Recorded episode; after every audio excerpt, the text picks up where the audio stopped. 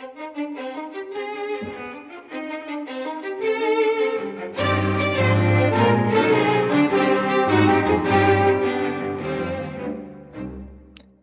my name's Brian Barton, and welcome to episode seven of the Running Technique Tips podcast.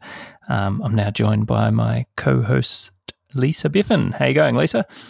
Well, I'm back this week. I'm Excellent. Smiling. I'm happy. That's not good. down in when, the dumps. when we left you last time, you were pretty grumpy. So Oh, I was hoping things and have improved. Yeah, look, they have improved. I'm the Cheshire Cat this week. The grin, ear to ear, Excellent. That's good. No more negative Nancy. She's gone. Well, I'm a bit excited too because our topic of the week this week is foot strike, so I can get my running technique nerd on, and uh, we can have a good chat about that later. Yeah, I might have to hold you back on that. We'll be I, sitting I think so. three days. I know, I know, I know. I'm, I'm going to try and do it really quickly. we might have to have a part two, three, four, five, and up. Yeah, I, I think so. Uh, Look, I, I think it only really needs one episode, but um, yes, we'll get to that. So, how was how was your week? Last Yeah. time we left you, you were about to head off to. Um, well, you had a few things going on. You were, weren't sitting in a bucket of water. You were wrapped in ice, and uh, you were going to go off and do the uh, uh, half marathon in Sydney somewhere. Yeah, so I was wrapped in ice, um, and I was a little bit worried last week, um, and so I um, ended up having to change around a few things again.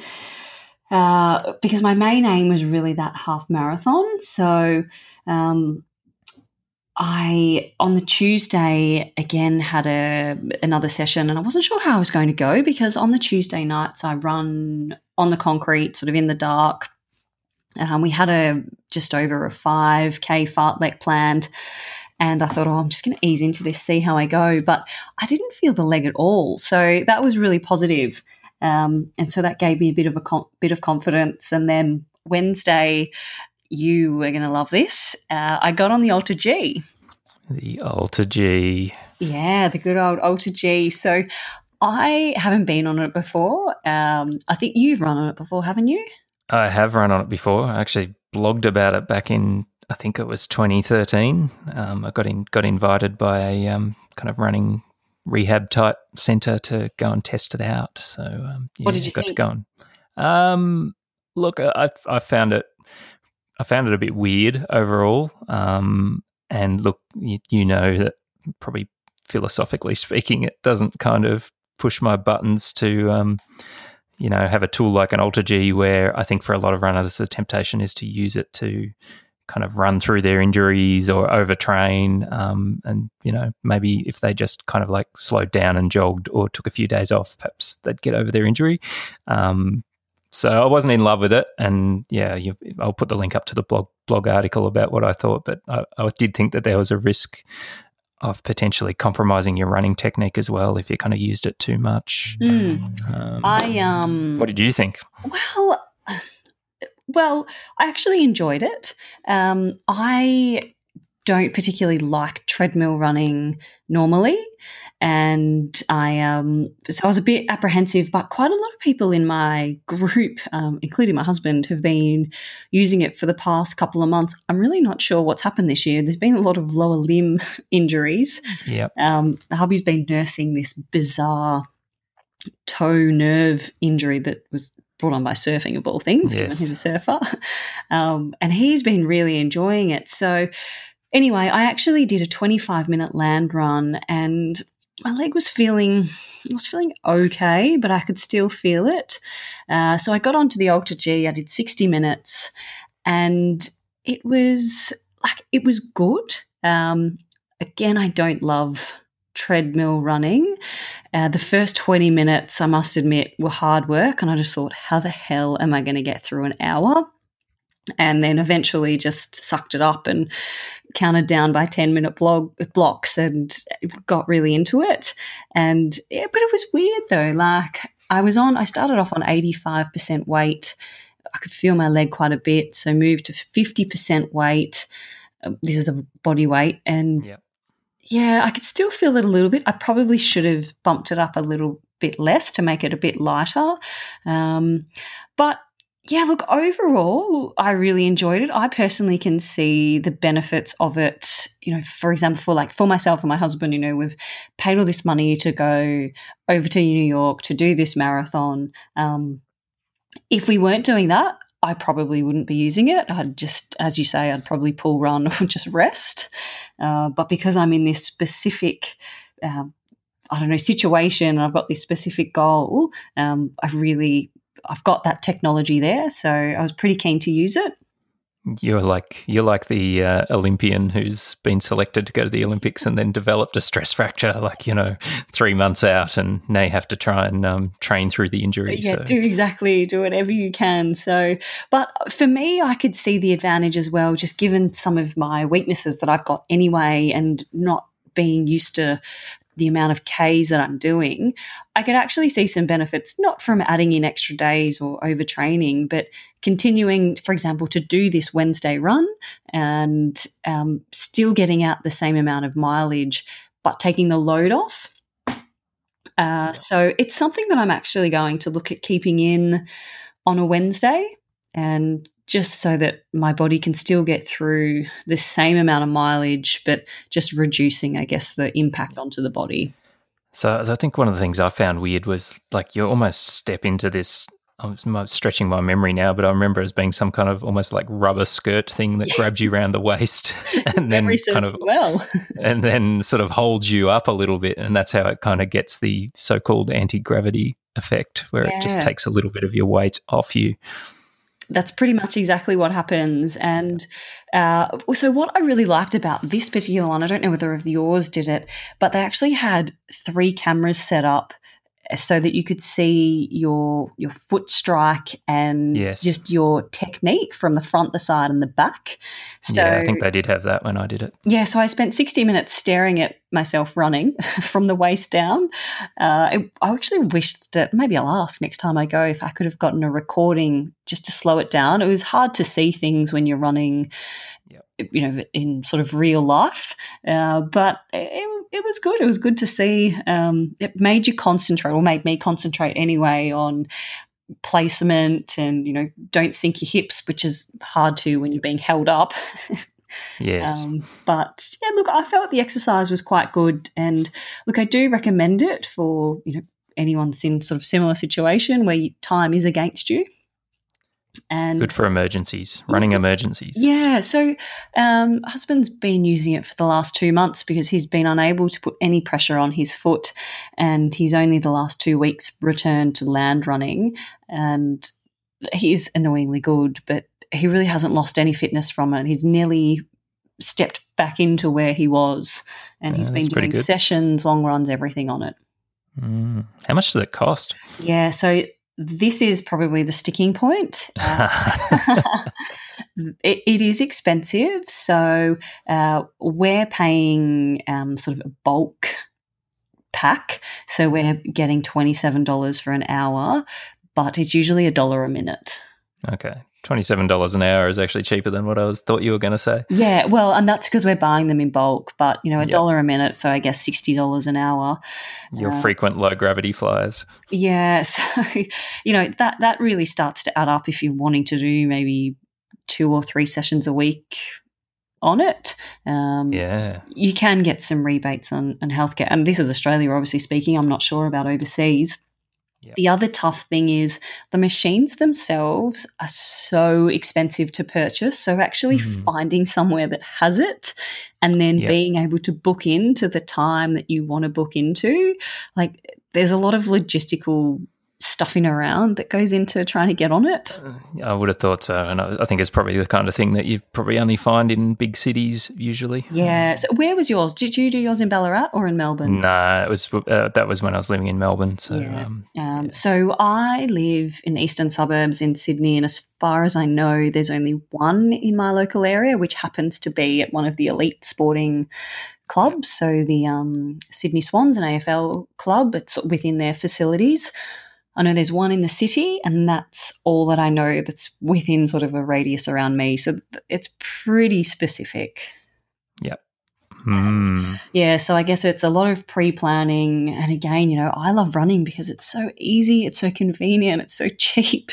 Yeah. Um, and these sorts of things start to make it quite difficult. yeah. So, Yeah. It, goes against every part of my uh, my running philosophy. yeah, exactly. So, anyway, for the purpose of what where I am at the moment, it was fantastic. Would I be on it every single week? Just for the sake of it, the answer would be no. Mm. Uh, so anyway, so that was Wednesday. I went into then Thursday running on the track. I did some 1200 repeats and I was given three, possibly four. And I actually stopped at three. And the reason why I did this was because I was feeling amazing. My leg didn't hurt at all. I just felt as fresh as a daisy. I was running around 350 uh, kilometer pace. And I don't know your theory on this, but I have a bit of a less is more theory sometimes. And I do this to help me mentally. Um, so I stepped off Thursday with a huge amount of confidence. And psychologically, I was feeling really good with my leg going, it's on the mend. I'm feeling good. And it put me in a really good space. Whereas, you know, I know a lot of other people, and especially distance runners, we get a bit obsessed to, I've got to do more. Yeah. Look, I, I like that decision. I think that's a really good call to step off after three because there's still 3,600 meters as well. So, um, Exactly. And part of me said at the time, well, what actually have I got to gain? And I felt like I didn't have a lot to gain, but I had everything to lose. So, you know, who knows what may have gone wrong in that last one? And it may have been nothing, but I certainly know that I would have been really. If I'd have done that fourth one and I felt something in my leg, then all of a sudden that confidence that I just had gotten back, it would have just been shattered. yep. No, I, I like that decision. Mm. Good call. pulled the pin and look i still got 15 ks out for the day so it was still big uh, and then i had friday and saturday off um, i decided to take an extra day and only do four days this week to help rest my legs so that i could get into the sunday to do this half marathon um, in a marathon you know, training environment and I'll be honest, I was a bit nervous on Sunday morning, not for the run, but for just how my body would hold up. You know, 21 Ks on the concrete, thinking, oh God, I've got shin splints. Uh, I, I was pretty tentative.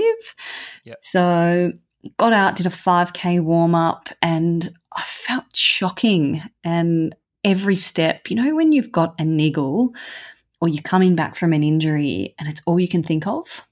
Yeah. You become a bit hypersensitive to those things. Yeah, every step I was thinking, does it hurt? No, it doesn't. Am I landing in the right spot? And I just wasn't relaxed. You know, when you just you're getting out and you're going for a run and you lose yourself and your mind to all sorts of places. I could not stop thinking about this damn leg. so um but anyway, I didn't feel anything, and then started the race. And I had mentioned before Oh, that Can I, could I just wind you back a sec? Um, the purpose of the, doing this half marathon was what in your in your program? Yeah, so remember I originally had wanted to race it and then after my failed attempt at a 10k in the middle of a big training block, I realized how dumb that idea was. Scrapped that and I wanted to feel what it was like to run marathon pace. And the purpose of that was to hope that it felt really easy to make sure that my goal was on track. And then it was a uh, it was a 7k 3 by 7k loop. And then i wanted to practice trying to drop the pace um, per kilometer to help me mentally feel that again that 415 416 pace was actually really easy Mm-hmm. and also to train myself to go out slowly and to get the confidence in myself and my racing ability that by going out slowly and finishing quickly, um, you know, you actually have a better race than in reverse, which I did at the Gold Coast, which was go out, kill yourself, and crawl home. Yep. So that was the purpose and the objective. Yeah. Did you deliver? So this is why I'm sitting here like a Cheshire cat. you should actually see my training notes. I have got an enormous um, hand drawn smiley face on next to it. Um, this was textbook execution. So um, it's all butterflies and unicorns, right? literally, it, it is. So a couple of fantastic things. First of all, I got around the 21, well, it was actually 26 Ks by the time I did the warm up. Zero pain, did not feel my leg at all. So I was ecstatic about that. And then the three laps. So the first lap of 7.1 kilometers, my average was 415. The next seven kilometers, my average was 410. And the final seven kilometers, my average was 405 pace for a total time of one hour 28.10. It's good going. So, a few things from there. Uh, I've got basically, if I was to double that, I've got four minutes up my sleeve for the marathon, and that 415 pace. It was an interesting one, actually. I didn't feel comfortable the first lap. And again, that was my leg. I wasn't, I don't think I was running smoothly. I was, again, very hypersensitive to it. But then by the time the second lap came around and I was running those four tens, I felt amazing. I was running with a member of my club and I turned to him and I said, I'm awake. Like, I feel great. And that was a really nice confidence boost. And then the last lap, the 405s, I'll be honest, I was working for them. I got a bit tired. uh, so there's no way I could do a marathon in 405 pace at the moment. Mm-hmm. But it gave me that confidence that, you know, the 415, 416 is in the ballpark. And if I go out and I run the half and even to 30 Ks in that pace, I should be feeling good. So, yeah, it was it was a massive success. Uh, leg didn't hurt. Achieved everything that I wanted to, and I feel like I'm absolutely still on pace for my sub three marathon. Sounds good. So, quick question: If you find yourself in New York um, in a similar kind of state in the first, say, 10k, where you're kind of not feeling amazing, but you're holding your 415 pace, what are you going to do? I don't know. That's actually a really good question. I haven't thought about it. option, option option one, speed up because you know you remembered feeling better at 410 pace, or option two, stay stay there and just kind of tough it out. Yeah, I um I'm actually going to say stay there. And I'm only going to say that because 10K, there's still 32 to go. uh, a bit different in a half marathon where you can sort of slug it out. And yeah, for, I think if I had continued the 410 pace from the 7Ks through to the 21, uh, I would have finished off feeling really underdone. But different story than continuing on to run another 21Ks after that. Yep. Uh, so yeah, but I, do you know what? I really enjoyed that run and that exercise. So I think it's a good one that other listeners should go out and, and give it a go. Um, it really. But you you did forget your heart rate monitor. Though. So I did forget the heart rate monitor, and the reason is because I had to get up at a quarter to five in the morning. uh, these races all start so early, and this was like an hour's drive away. Yeah. So I actually remembered halfway out there and thought, oh God, I'm not going back. um, I would say that mm, the 415 pace, I would have been, the heart rate would have been pretty good, but at the 405 pace, I would have been redlining for sure. yeah. Uh, I could just even feel it in my breathing. So, um, but yeah, look, overall, a good week. Do you know what? I ended up running 73 kilometers off four days. How did you do that? That's a lot of Ks off four days. It is a lot of Ks. I just had big Ks on the four days that I ran, and I my plan was seventy seven K, so I was only four kilometers off it. And uh, yeah, you know, so I think it shows that you can still manage niggles smartly, but still get through the training. Uh, I will say that I have been icing and self massaging every night as well. So I have been doing those one percenters to keep it sort of under wraps. Yep. Mm, very good. Yeah. So it was really, really good. Um, I do have a bit of a whinge. I'm not sure if you want me to whinge about it now or whether you want to get your week off. uh, quick, get it off your chest quickly. Come on. I'll get it off my chest. All right. I want to talk about paces. Uh-huh. We could talk about this as a, an individual topic, but I'm just going to have a bit of a rant. So, um, Payson. It's a family friendly show. Don't remember, don't forget. No, I'm.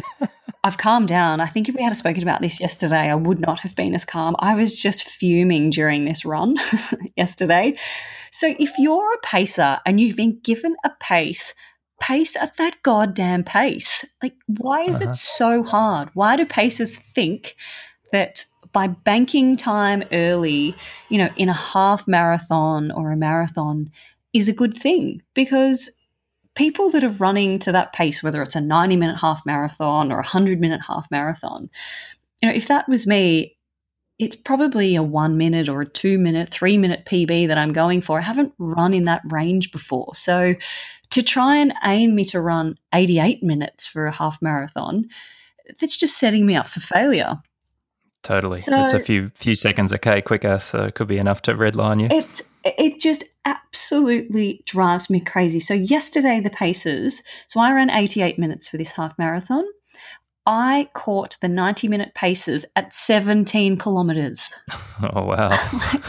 what is going on? And the paces, the 90 minute paces didn't run 90 minutes in the end. They finished just behind me. And as I was running along, there were two paces, and one of them said, Oh, it's okay. The pacer has a big group with him, so he's pulling them along. There was one person that finished with that pacer because how many times have you done a half marathon? And I can't speak in a marathon, I haven't done it yet, but I know in a half marathon, you get to 17 Ks and that's when the race starts. It is bloody hard work, that last 4 Ks. That's when you need your pacer there to help you. That is when you need to know that you haven't blown up in the first 17 Ks and you crawl home. And that's exactly what happened in this instance. And I was just, I was really angry for the people in the race who were trying to get to that time because I'm probably projecting here, but I was envisaging myself in New York who is trying to break three hours um, and, you know, I've paid all this money and all this time to uh, um, run this time. And if I find that a pacer is 100 meters or 200 meters ahead of me, like psychologically, that's just going to completely mess with my brain. And, you know, you could do one or two things or a couple of things. You could ignore the pacer, probably the smart Yep. thing to do. yeah, Um, that's what I do. yes, and, and, and run your own race. Um, or you might put in a surge to catch up with a pacer, only to find that they're running two minutes ahead of the time because they think banking time is a good idea. Or three, you end up being so thrown off and mentally lose it in the race at that time. Um, you, you then drop a few seconds a K and, and your own race is gone. So I was just, I was so angry. I was really, really angry. It's really not that hard to be given a time. And I think that you should run, if you're given 90 minutes to pace, finish in 89 minutes and 59 seconds, or 90 minutes, or 90 minutes and one second. Yep. and the other thing is the pacers who are pacing those times, those times are so easy for them. So, Yes. you know, for them to just put in a quick surge and, and drop a four minute K um, to catch up time, it's effortless. But the people that are running that time, that have never run that time, that is really hard work. Yes. So- Paces beware. Lisa is on the warpath. I'm on the wall. I've got one more thing to say about it too, and then I'll stop. I'll move on and I'll go back to being happy. Don't talk when you're a pacer. Just shut up. I don't want to hear about your personal life. I don't want to hear about anything. Maybe just some small inspirational words ad hoc every now and then. A little bit of encouragement, perhaps. Do not engage in a full blown conversation with someone who is gliding past, or don't even talk to me. Just shut up.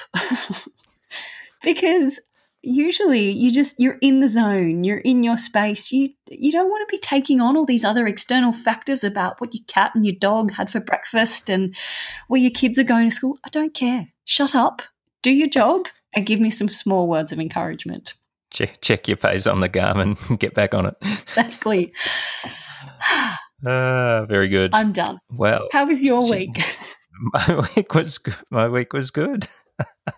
um, and yeah, it's now as we're recording, it's about forty-seven days, I think, to the Melbourne Marathon. And wow are you getting nervous or excited how are you feeling um, I, I'm actually. I don't think I am feeling much at the moment because it's it's still far enough away that it's a, still a little bit abstract. But um, yeah, it's certainly it's starting to come more into my consciousness that that I'm getting towards the final part of my training program, and you know things like tapering are really only three weeks away now. So, um, yeah. are you yeah, feeling ready, or are you getting that sort of nervousness of oh, I should have done more or less or something different?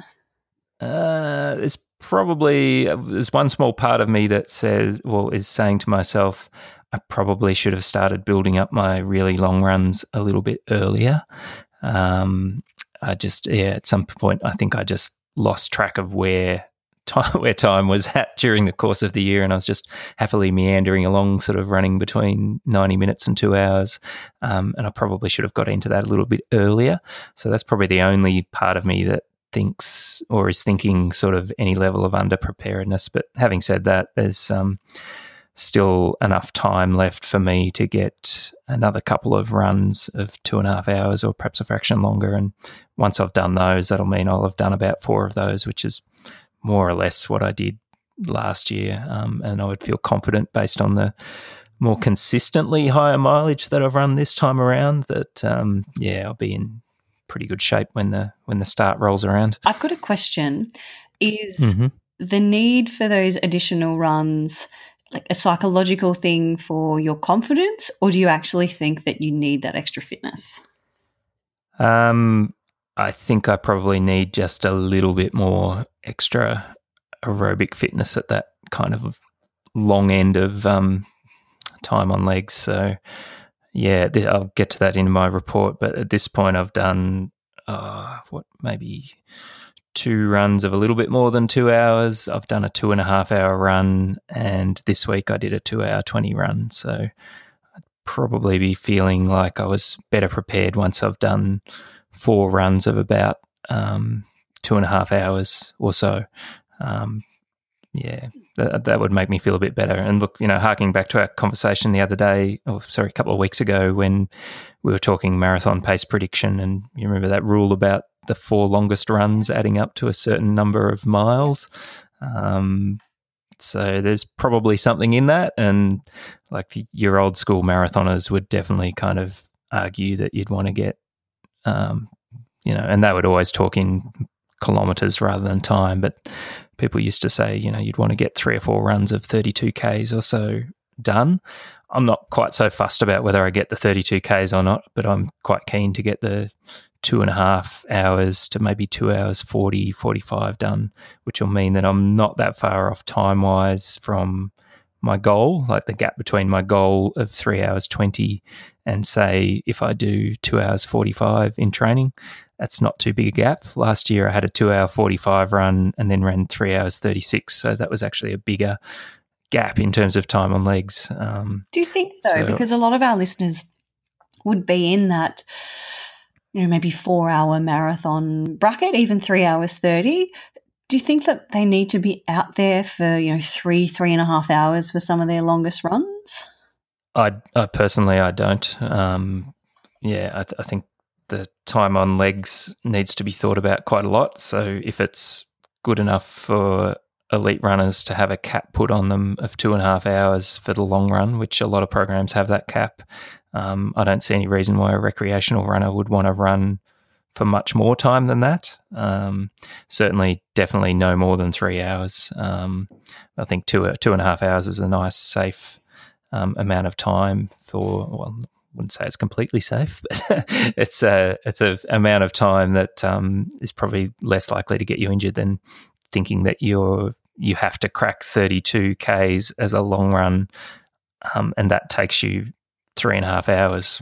You know, that would just be way too much injury risk as far as far as I'm concerned. Yeah, it's so. a long time too, like hydration and nutrition, and yeah, I, I, don't think you need to be out there for that long either. To be honest, no. And look, you know, people shouldn't underestimate like the human capacity to produce special things on the day as well. So um, I guess one of the beauties of the marathon is you don't have to have run a marathon in training before you actually do it. So um, if you have a nice consistent base and you do a few of these longer runs, then you know if you run for two and a half hours, there's a fair chance that that's going to be enough time on legs for you to be able to on the day run your four hours or your three and a half hours or, or whatever it is. Um, that that's my perspective anyway. Yeah. Okay. So tell us about your week. Um, yeah. So this week was, um, I think it was, I think it is actually about week four out of my ten week plan. Um, I think that was week four. So as usual, it was resting on a Monday. Tuesday, I was um, doing a 40 minute jog, and that was about seven and a half Ks, just shy of five miles in 529 um, kilometer pace, which is about 850 miling, and my heart rate was 126. And I don't know if you remember from the week before that similar run. I think I was running at 540 kilometer pace, and my heart rate was a little bit higher than that. So I think it just reflected the fact that I didn't actually do my long run on the Sunday before. You remember I cancelled it because of Yeah, the snow. snowed in. Yeah, so I think you know just that data probably just supports the fact that um, yeah, I'd had that extra bit of recovery. So by the time I got around to my normal Tuesday schedule, I was actually running quite quickly for me on that day um, at a very low heart rate. So um, that was pretty good. Um, and Wednesday, I actually decided to do my long run. Um, so um, yeah, u- usually I'm like most people do my long run on the weekend, um, Saturday or a Sunday. But this week, because I'd missed the Sunday before, I decided to do it on the Wednesday. And the other thing I had in mind was that uh, this week coming, I'm actually doing the Flinders Island pub to pub race, which is a 26k race on the Saturday. So I thought I'll get my long run in on the Wednesday, which will give me a little bit of extra recovery time um, before I actually do that that next race and or long run as it really is in my my program. Um, so I think uh, that run actually went really well until about um, probably about an hour and 50 minutes. And then I, I started thinking, oh, gee, feeling a bit shy on energy here. I think I'm having a little mini bonk. Oh, no. Take any Um, gels or anything? Uh, well, I actually did have an emergency gel stashed, um, so I took it. Mm. Um, but I think I think I actually took it too late, and I'm a bit like you a few weeks back when you had your little mini bonk in that race. Um, I, th- I think this was actually a a nutrition fail on my part, and I think probably the reason why it happened was two. Well, there might have been actually three reasons after I reflected on it. Um, one, I think, uh, didn't have a good night's sleep the night before, so that never helps. Um, the second thing was actually took the dog for probably at least a half an hour walk before I went out running, and probably went out running slightly later than what I usually do. And the last thing that I think probably contributed to it the night before, I didn't really think about what I had for dinner, and I think we ended up having something that was quite low carb. I think it was just like meat and vegetables, um, and that wasn't like a purposeful decision or anything to try and um, starve myself of energy from the long run. I just didn't think about it. Um, so yeah, I think I was just running out of petrol a little bit towards the end of that run. So Learnt your lesson. Like I was actually, yeah, and I was planning to do two and a half hours, and the goal was to try and go further than I did um, the week before, or slightly more than the week before when I did a similar length run. Um, but yeah, given I was starting to run out of petrol towards the end, what was happening was I was slowing down and my heart rate was starting to go up. So I just thought I'll just call it at two hours twenty, um, which ended up being twenty five kilometers. So it was still a decent length run um, about 15 miles in 539 average, which is about nine minute miling. And the heart rate average was uh, pretty good overall because it went really well for the first part of it. I was cruising along pretty well. Heart rate average was 131. So overall, it was a good run, but I must admit, I was feeling a bit depressed afterwards because I thought, yeah, goal here was to go further, run slightly faster than doing this pretty much the same kind of run that I'd done. And then to see that little bit of regression was psychologically a bit challenging. And, you know, I sort of think about it afterwards and go, you know, it's not always, well, A, sometimes you make mistakes, i.e., like not fueling properly. Should have just had a handful of nuts and a banana or something before I went out, and I probably would have been fine. Do you eat before you um, run? Because you run at what time normally? I, Nine o'clock. No, much earlier than that. I'm I'm usually out there um, not that long after seven o'clock in the morning. So, um, but yeah, I usually don't eat before most of my runs, and that's not a philosophical or training because some people do that because they're trying to deplete themselves of glycogen. I just do that because I don't like eating before I run, essentially, and because I'm running quite early, I never usually feel hungry or have that kind of little mini bonk. But yeah, I guess this time I was running a bit later. Don't think I headed off until a bit after eight o'clock in the morning. Had already walked for half an hour. Um, yeah, not had a huge amount of carbohydrates the night before. So I think that was probably at plus the the poor night's sleep. Mm, I'm the complete opposite um, of you. I have to eat something. I often wake up, you know, early before I run, and I'm not particularly hungry. I have to get down, you know, at least one piece of toast. Otherwise, it's all yeah, over. No. Uh, another question: Do you take on water during these runs? No, I don't. Um, and I, I, will do with one of my remaining long runs. I'll get to practice this tiny bit in Flinders Island, but I'll also do one more where I do. I will set up some water and fueling just to kind of practice taking a little bit of fluid on board just for the marathon. Um, but for these kind of, particularly because I run my long runs at such a low intensity, um, I just don't find that I get thirsty. Like I get up in the morning and have a coffee and have some water before I go out. So I kind of feel like I'm pretty well hydrated. And I've never felt dehydrated, even for, you know, runs of two hours or more.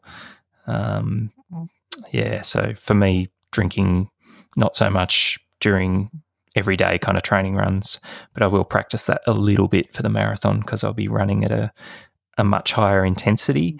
so during that, too. actually, it depends. It's it's hit and miss sometimes. Sometimes it's warm for the Melbourne Marathon, and other times it's pretty yeah, average. It, it it could be anything. Um, so yeah, I definitely want to practice taking on a little bit of fuel in the form of um, either some gels or some, you know, even something like apple juice. Uh, gets a bit of sugar in, and another one that um, Dr. Phil Maffetone recommends is just kind of like mixing up some honey in water and dissolving it. So that would again be give you a really simple kind of sugar that's easy to digest and you can quickly kind of get it into your into your system. Yeah. Um, so that's what I find that I need more than like the water. So I am not a big water drinker when I train or race. I certainly drink a heap of water outside of those times. So even mm. in the hmm. half yesterday, didn't take on anything, uh, wasn't even remotely interested. And I know some friends are like, well, you've got to practice for the marathon. I thought, well, I don't, I'm not someone that normally takes on a lot of water, so I'm not sure I'm going to start to change that now. But yep. Do they have personal drinks at New York? I don't. Not? Well, not for me. They don't. no. Okay. I guess the one nice thing about the Melbourne Marathon is even for the regular punters like me, you can put out three drinks yeah, um, of your own choosing. there's what fifty thousand people just doing the marathon. Yeah, that's, that's true. Yeah, it's probably a bit hard to do that at New York. Um, so look, I'm really happy with the little Clif Bloks. As I said, I just need mm-hmm. that sugar hit, and, yep. and and away I go. So I find them really good. They're super easy to carry, and yeah, they're just like a delicious little lolly. Yeah, and you know, you just need that little bit of sugar when you're running at the higher intensity. Um, a for fuel, but that even if you're into the whole fat burning thing, the little bit of sugar helps maintain the fat burning at a more efficient kind of level. So, um, yeah, when you're running a bit faster in the actual marathon, definitely be taking on a bit more fuel than what I do in everyday training. Um, so, yeah, after getting over that little bit of taking a step backwards to go forward, happily on Thursday, I just did a 34 minute run and that was about six and a half K, four miles. And I was on 530 pace, uh, 850 ish miling at 125 heart rate. So I was thinking, I've actually recovered pretty well from that two hours 20 run. Um, if I if there'd been sort of some kind of overtraining um, or other issue going on, I'm pretty sure my Thursday recovery run, my heart rate would have been quite a bit higher.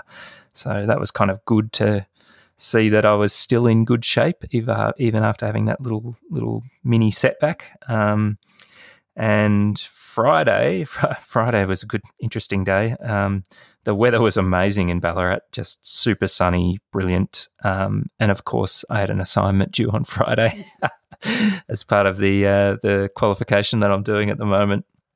So um, I actually got out and did a run early of about seven and a bit kilometers, which I think was about four and a half miles at five thirty seven kilometer pace, um, nine minute ish miling. And that was really cruisy 124 heart rate um, so super easy. And i was looking for any excuse to delay doing my assignment so i actually went out for a second short run in the afternoon. Um, put my shorts and t-shirt on for the first time in i reckon three months and just jogged to a local park um, about four and a half k's um, uh, and did some chin ups just out in the wow. sun. So, yeah, I was just guns I thought. Let, yeah, got the got guns the guns, out, out, out and, don't they say? Yeah, and the and the uh, yeah the, the, the running's sort of going pretty well, but I can tell you the chin up strength is not going that well. Uh, three chin ups was Oh, was about all I managed. Um, and but it was nice to get out in the sun, and I thought this is going to be good. I'll get some vitamin D, um, all of that. Uh, feel feel the feel the sun on your skin, um, and funnily enough, I'm jogging back, and I get uh, wolf whistled by some young ladies driving past in the car, and I thought. You guys, you must have been like blinded by the sun bouncing off my pasty white skin. so anyway, yes, uh, my second little mini run, long run, I was um, objectified. So uh, yeah, that was that was interesting. But on a happier note, I did manage to get the assignment in on time um, after procrastinating with that second run on the Oh, Friday. it was the chin ups. Got you motivated. yeah, I think it was the chin ups. Yeah, got the uh, got the hormone response happening, so um, was able to do that. Um, and Saturday was park run volunteering day, which was a lot you of said fun. you were going to do that. Good on you. Yeah, yeah. Did you so that was fun. I, I did. Yeah, I, I asked for an easy job because I thought first time out, you don't want to be. Uh, I don't want the high pressure of you know collecting the barcodes and um, doing the scanning or something like that. So I, I was just a course marshal. Um, so just make sure people don't go the wrong way at a particular point. So no, it was nice. Um, yeah, parkrun it's definitely all for the people. So there was families out there. There was some people running fast. There was some people walking. There was people with prams and children, and there were people with three or four people with their dogs. Um, so yeah, so it was a really nice atmosphere, and luckily again the weather was amazing. So um, it was a good day to be volunteering as opposed to some of the other days that um, some of the other volunteers have had. So I'm probably a bit of a fair weather volunteer at the at the moment. So I, I probably need to go down there when it's really raining or snowing um, to be counted as a true Ballarat parkrun volunteer. Um, but yeah, it was good Oh, fun. Good. Good on you. And yeah, since I was there, I basically once my volunteering duties were over, I snuck out and did. Oh, Friday fartlek actually got moved to Saturday. I did skip that over just to give myself a little bit more recovery from the midweek long run.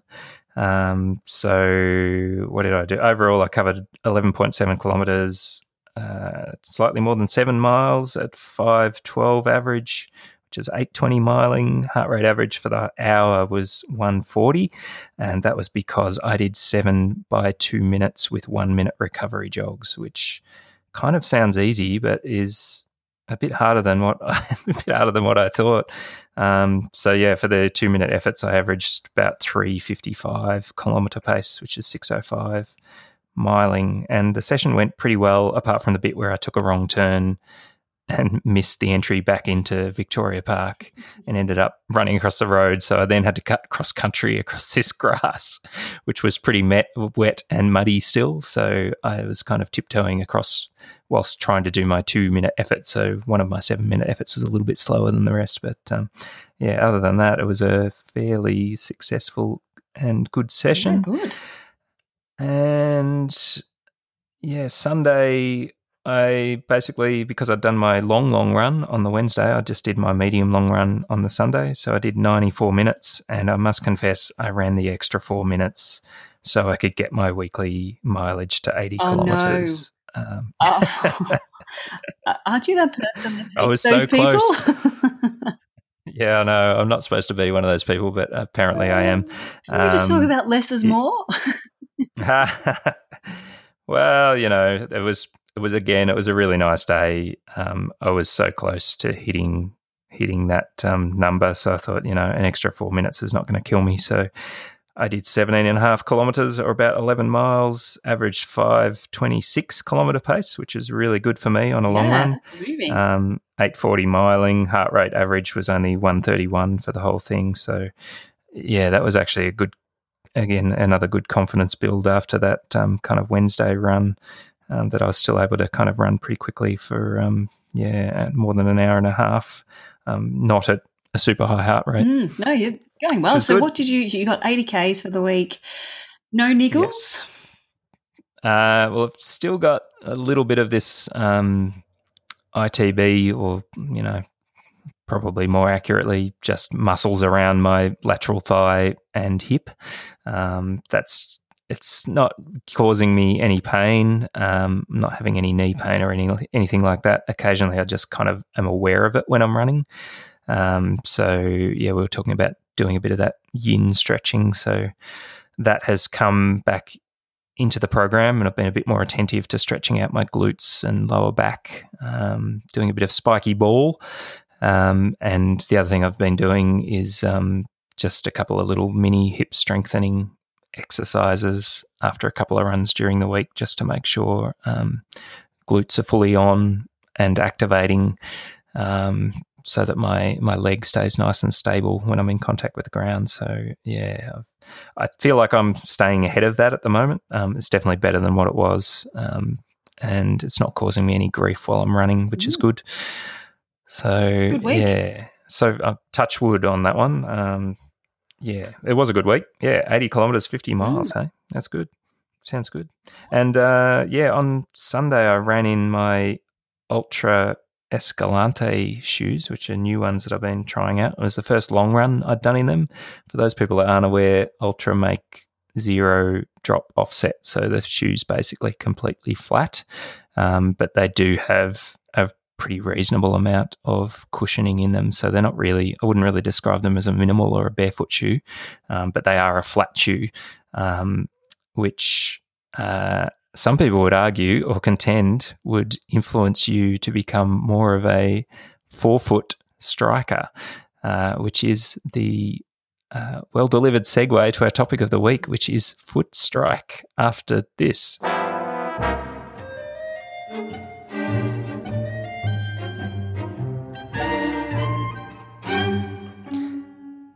So I'm not sure that my new flat shoes uh, modified my foot strike one way or the other. Um, I'm, I would say, I'm pretty much a natural heel striker, which probably most of the general running public are. Except um, for me, putting those, except for, for a long time and had to teach myself to come off my toes.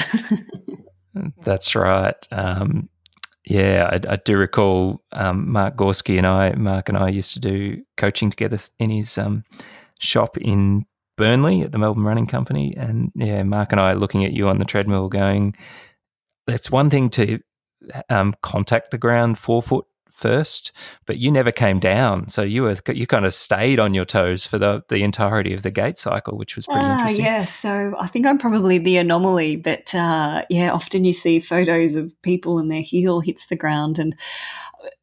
Before we did some small changes in my technique, uh, I don't think I ever had a photo with my heel on the ground when I was running.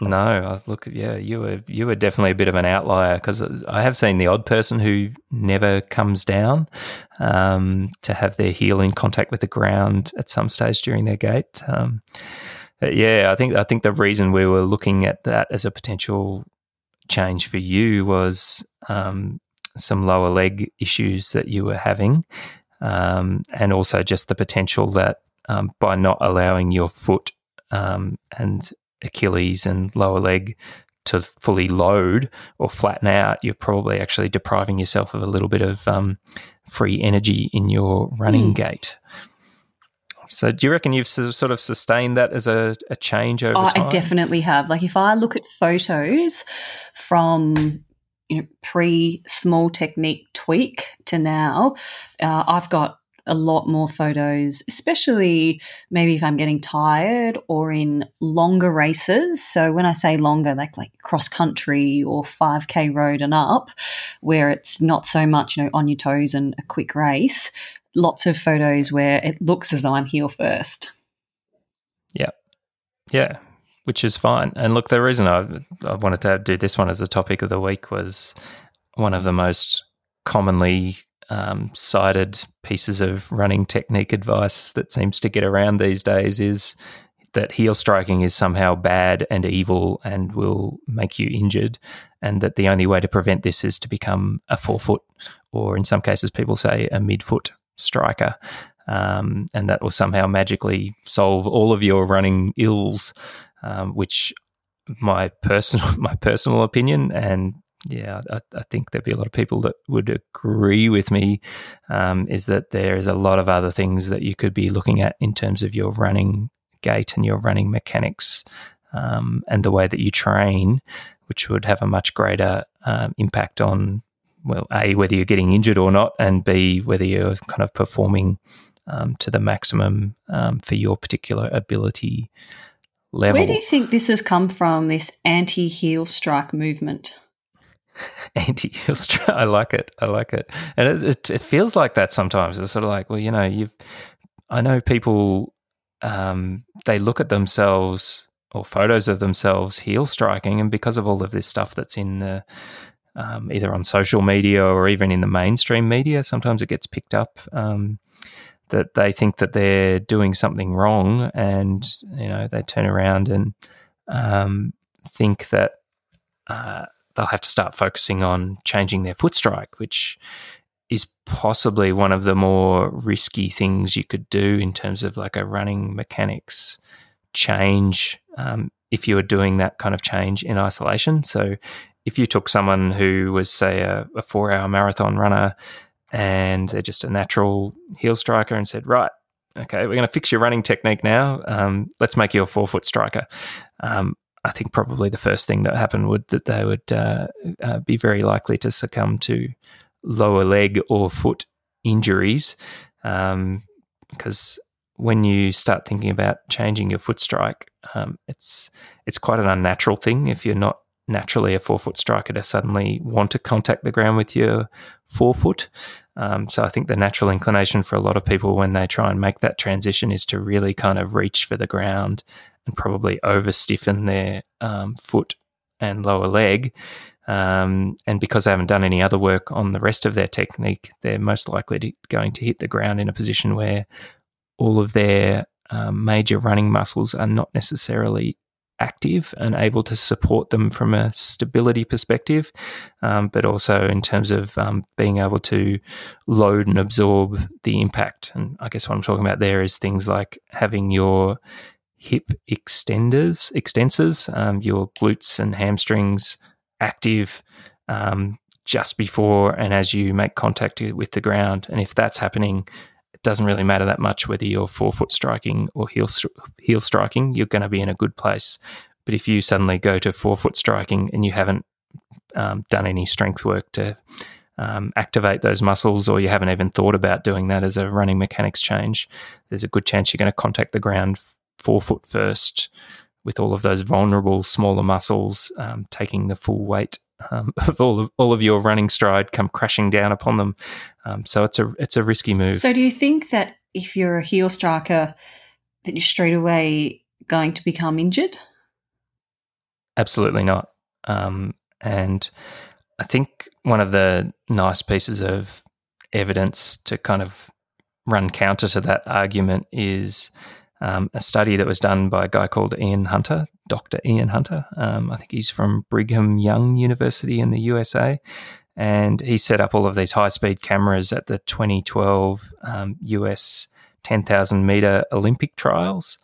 And he took photos of the males and male and female competitors. And there was just such a mixed bag of foot strike um, and foot and ankle postures that he took photographs of during those two races. Um, and these are people at the you know the very elite level. Um, so for men, they were running. I think they were running sub twenty. So the winner was Galen Rupp, pace. who yeah, majority of runner. people would would know about in the winning yep. time of twenty seven twenty five. And last place in the males in 23rd position was 29.36. And the winner yes. for the female, Amy Hastings, 31.58, so flying. And last place, 33.45. So these girls and guys are moving. So I'd be about six minutes behind the last place female um, in that race, and those, yeah, those, those um, uh, ladies and gentlemen running super super fast a lot of heel strikers in that mix. There are a few forefoot strikers there as well, and there's probably some that are kind of somewhere in between, which generally gets called, you know, midfoot um, striking, where yeah, the foot's kind of a bit more sort of parallel to the ground as it's striking, as opposed to toes pointing down or thereabouts. Yeah. I've got the um, photos up at the moment just on my phone having yeah. a look and we'll definitely link this because this is a really good message for everyone to go and have a look at. There is yes. some, I'm looking at a lady, uh, uh, Kellyn, I think Johnson, who ran 32.30, has landed right smack bang on her heel. If I landed on my heel and ran a 32 30 10K, I would be incredibly happy. You'd be pretty happy, wouldn't you? I'd be pretty happy. So um, happy. And, and same uh, as, you know, and the men as well. Um, I would say there's nearly more heel strikers in this than there is, you know, forefoot or toe strikers. That would have been my observation of that those set of pictures as well, and we'll definitely link those up. But I think the interesting thing for me is you don't run 28 minutes or below um, as a guy um, without having accumulated, um, you know, if not years of training, but very, very large and long training blocks at very high volume and very high intensity. So that argument about, oh, if you're a heel striker, you'll get injured just doesn't hold any water when you've got elite runners who are heel strikers who are able to produce those kind of performances from from both a male and a female perspective just to me that doesn't make any sense. Like if there was something inherently wrong or injurious with heel striking um, these people wouldn't be able to do what they've what they've done. Are there any like obvious signs though that some heel striking is bad? Um i would say no. Um and look when when when i was doing uh, a lot more work in uh, running technique assessments and so forth was one of the kind of last things that we'd even think about or or look at even. Um, I'd be more interested in trying to identify whether runners were activating those hip extensor muscles that I mentioned. So if you're getting your glutes turned on and your hamstrings are activated um, as you're about to contact the ground and as you do contact the ground um, that's going to naturally um, bring your foot contact point back towards you a little bit. Um, and I'm not one of those people that believes somehow magically that everyone lands 100% under their center of mass because, again, you only have to go to the a local track and watch elite runners run and everyone kind of contacts the ground a little bit ahead of their body. Um, but if at least you've got those um, hip extensor muscles activated, um, just before and as you contact the ground, it's going to bring your foot contact point back a little bit more towards you. Your knee will be a little bit bent, um, and your hip will be a little bit flexed. Um, and all of those things set you up for contacting the ground. Um, those muscles get activated, and a whole bunch of things get stabilized. Um, a whole bunch of things get loaded with energy. So, one of the things people talk about um, foot uh, strike as being, you know, a really important thing. I would probably more prefer to talk about foot loading um, and to load your foot and Achilles uh, complex effectively and well. You need to be extending your hips well and being quite stable from the hips down. So that's something that that you know we would kind of look at more in terms of um, whether someone had issues with their running technique or not was making sure those muscles were active and stable um, while the runner's in contact with mm. the ground.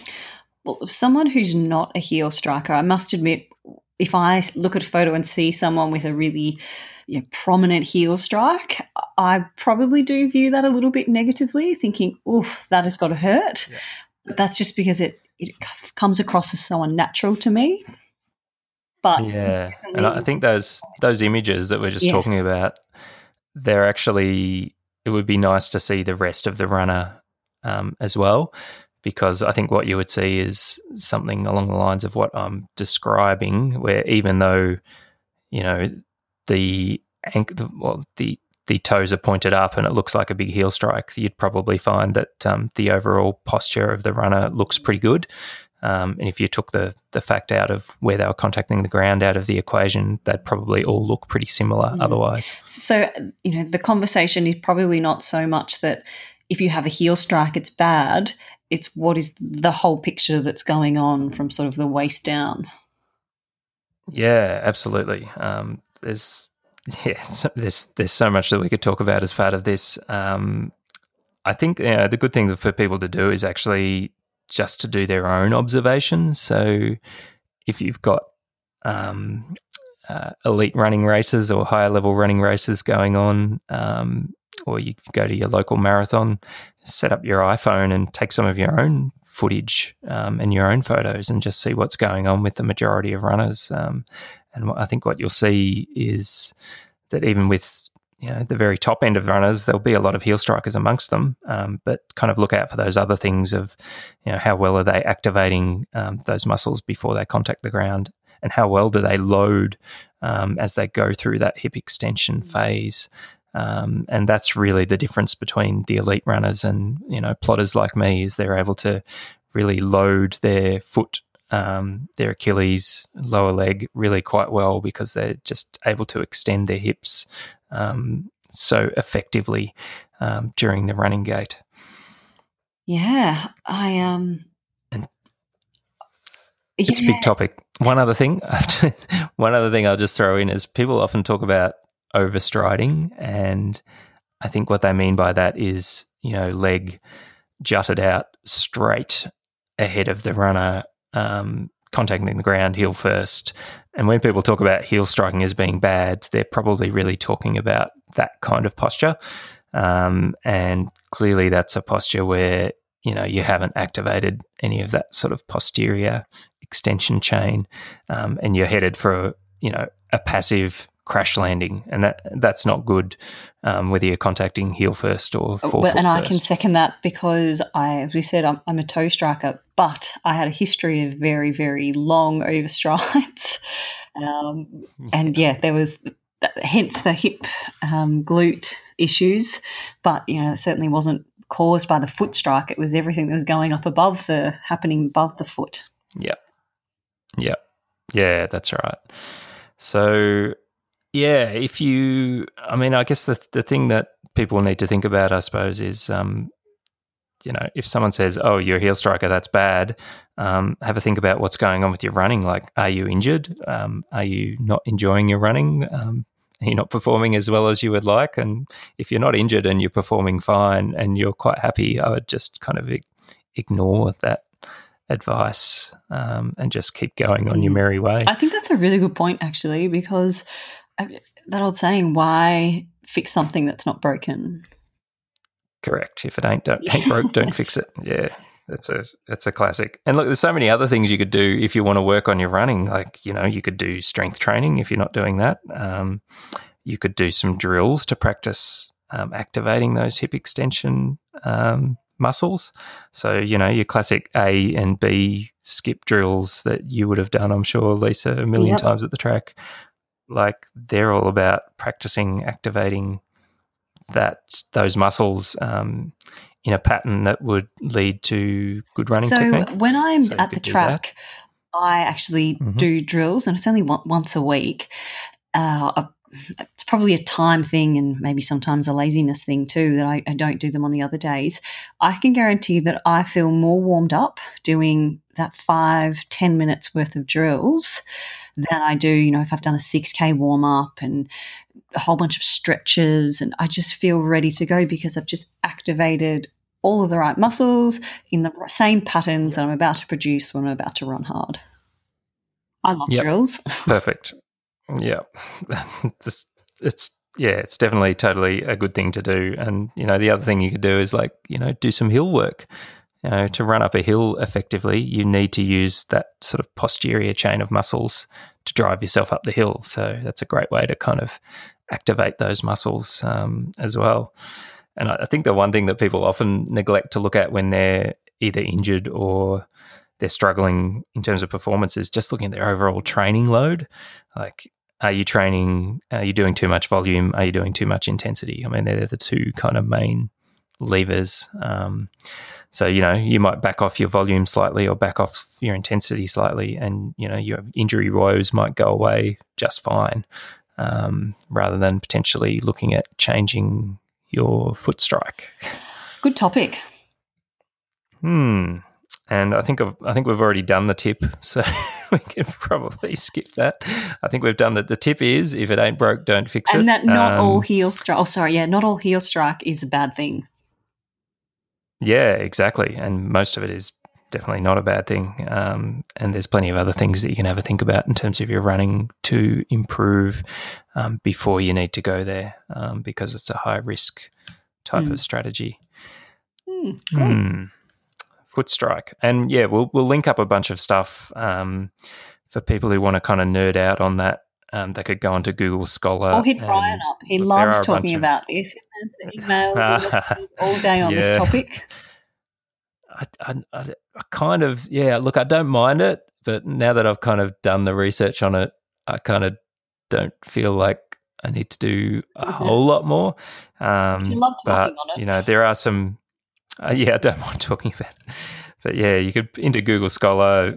Um, you could Google people like Irene Davis, Daniel Lieberman, um, Peter Larson, um, and we'll link up a bunch of other um, kind of foot foot strikey kind of studies. So you can go and have a look at for yourself. Look, there's there's definitely some people out there doing research, um, which is kind of pro midfoot forefoot striking, um, but there's also other people doing this more sort of observational stuff, which you know the Olympic trials pictures are in that kind of category. And um, Peter Larson, the run blogger, he did a, a study at his local marathon where they took photos of everyone. It was kind of like 90% of the runners were heel strikers. And I think his study was a good one as well because it, it, it also accounted for fa- Mm. fatigue. So he did some pho- photography um, both earlier in the run and towards the end of the marathon as well when much more people were starting to heel strike um, towards the end. So yeah, there's some interesting stuff to have a look at, but kind of look at things, make up your own mind. Um, don't just if there's some kind of you know celebrity or off the cuff kind of advice about just change to a foot strike and that's going to solve everything. You've really got to kind of question that because um, yeah, it ain't that simple, No. unfortunately. Definitely not. So I guess that's enough about that. What about the week ahead? yeah, Lisa? well, I've got a bit of a. Uh, I had a planned down week after this half marathon, and it's been sort of forced upon me as more of a down week because of this shin. And as I said, it's Yep. it's not feeling bad, uh, but I actually went to my amazing physio this morning uh, just to get a bit of an opinion and some therapy. And we think that we've caught it early, uh, caused by bit of some major calf tightening and actually rolled my ankle. So um, I'm just getting that sorted. So I'm not going to be doing a lot of running this week, actually.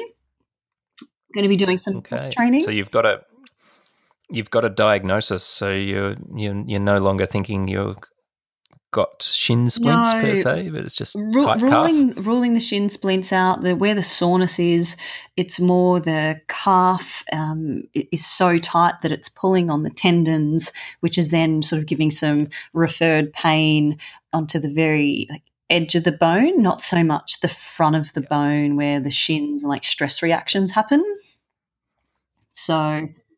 Yeah, sounds look, good. very pleased about that. And to be honest, I think after the the Sunday half marathon and getting through that and then waking up the next day with no soreness, there was a bit of a sigh of relief from me going, yeah, there's something else going on. But, you know, I'm still nine weeks out from the marathon. So it's long enough for me to have this sort of down week of cross training.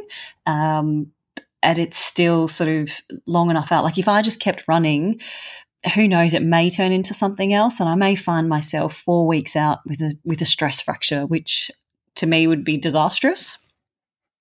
And spending all your time running on the exactly, Alter G. disastrous and expensive. So I'm taking the smart option, and look, I'm someone that really doesn't mind a couple of days off. I think for me, like a week to a week and a half, if I had to spend pretty much doing nothing, I know wouldn't shatter my confidence and wouldn't really get me down when it starts getting to that two weeks and above mark, I, I know that I start to get a bit down from that. So I'm trying to be a little bit proactive. And I'm going to jump in the pool actually Tuesday, Thursday for pool running. I actually quite like swimming and pool running. So um, I'm actually looking forward to it. And then I'll do the Alter G on the Wednesday. And I've got another follow up physio appointment at the end of the week to sort of see whether or not I hit, hit the land on the weekend or whether I just rest for a couple more days and then get back into full training the following week. Sounds good. I think you've got a good chance of just knocking it on yeah, the head by doing that. I think so. so. Look, even after the, the physio session, my calf feels amazing. Like it's, you know, when even in yourself, you know, things are going in the right direction. Yeah. So. And she, she oh, needled you. Needles. Oh my God. I love needles. They're so, so good. good. If anybody who is unsure about them, like I cannot recommend them enough. They, I don't even think they hurt. They're just they are so effective. No, they don't. Yeah, and I, I find them much better than massage for those kind of really chronic tightness type of you know injuries where it just loosens it up without completely destroying you, um, which the really deep tissue sports massage can do. Like that can put you out for you might have to take a couple of days off running just from having yeah, a massage. And I know that you're a bit soft, so you don't like that type of massage. don't. That's right. Um, don't hurt but me. I love it. But honestly, I actually completely agree with you. Those needles, they just get. I don't know. I think it's the blood flow that just gets right into the area. It relaxes everything, and I think it's the relaxing bit. It just stimulates letting yeah, the muscle. so relax. I respond really well to it. So look, I highly recommend it. If anyone has got some chronic tightness, they just can't seem to nip in the bud. Um, you know, a couple of uh, needle sessions or acupuncture, and you know, you're sort of on your way. So um, yeah, a down week. It was a planned down week, so it sort of has all fallen into into place, to be honest. But nine weeks to go. You've got six weeks. Yeah, it's not long now. And uh, yeah, this week, um, for a bit of fun, I'm going to Flinders Island um, doing the pub to pub. So, for our non Australian um, listeners, where is Flinders Island? Flinders Island is between Victoria and Tasmania.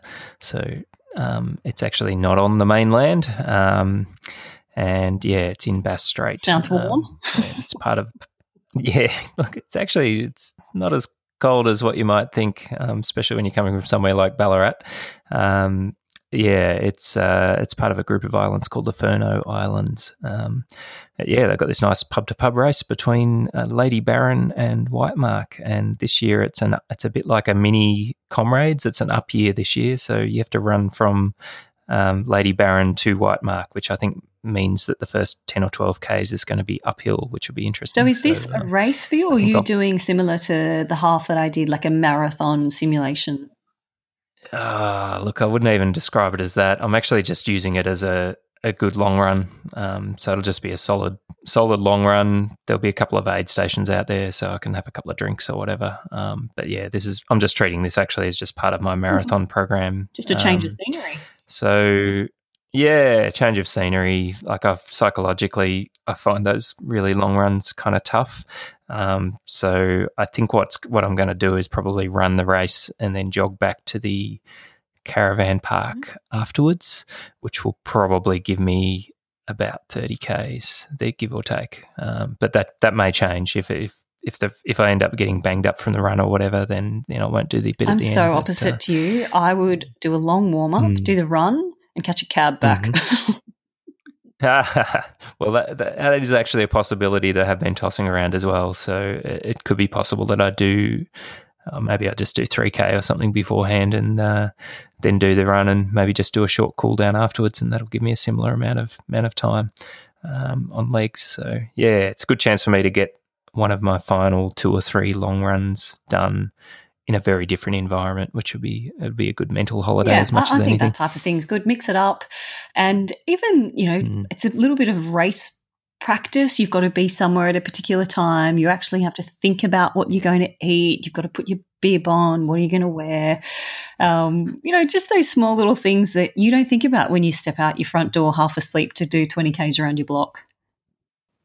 Yeah, exactly. So yeah, it'll it'll feel a little bit like um, racing, even yeah. if I'm not good. racing. Oh, sounds like a good week. I'm interested to hear how you go on that. Sounds like a fun little adventure. Yeah. Yep, it should be should be a should be a very interesting um, and fun experience. And if I think of it, I'll try and catch some audio um, while yeah, I'm down good. there. Right. Well, I think that's a wrap, Lisa. Um, you have been listening to Running Technique Tips with Brian Martin and Wonderful. Lisa Biffin. We'll catch you Bye. next week.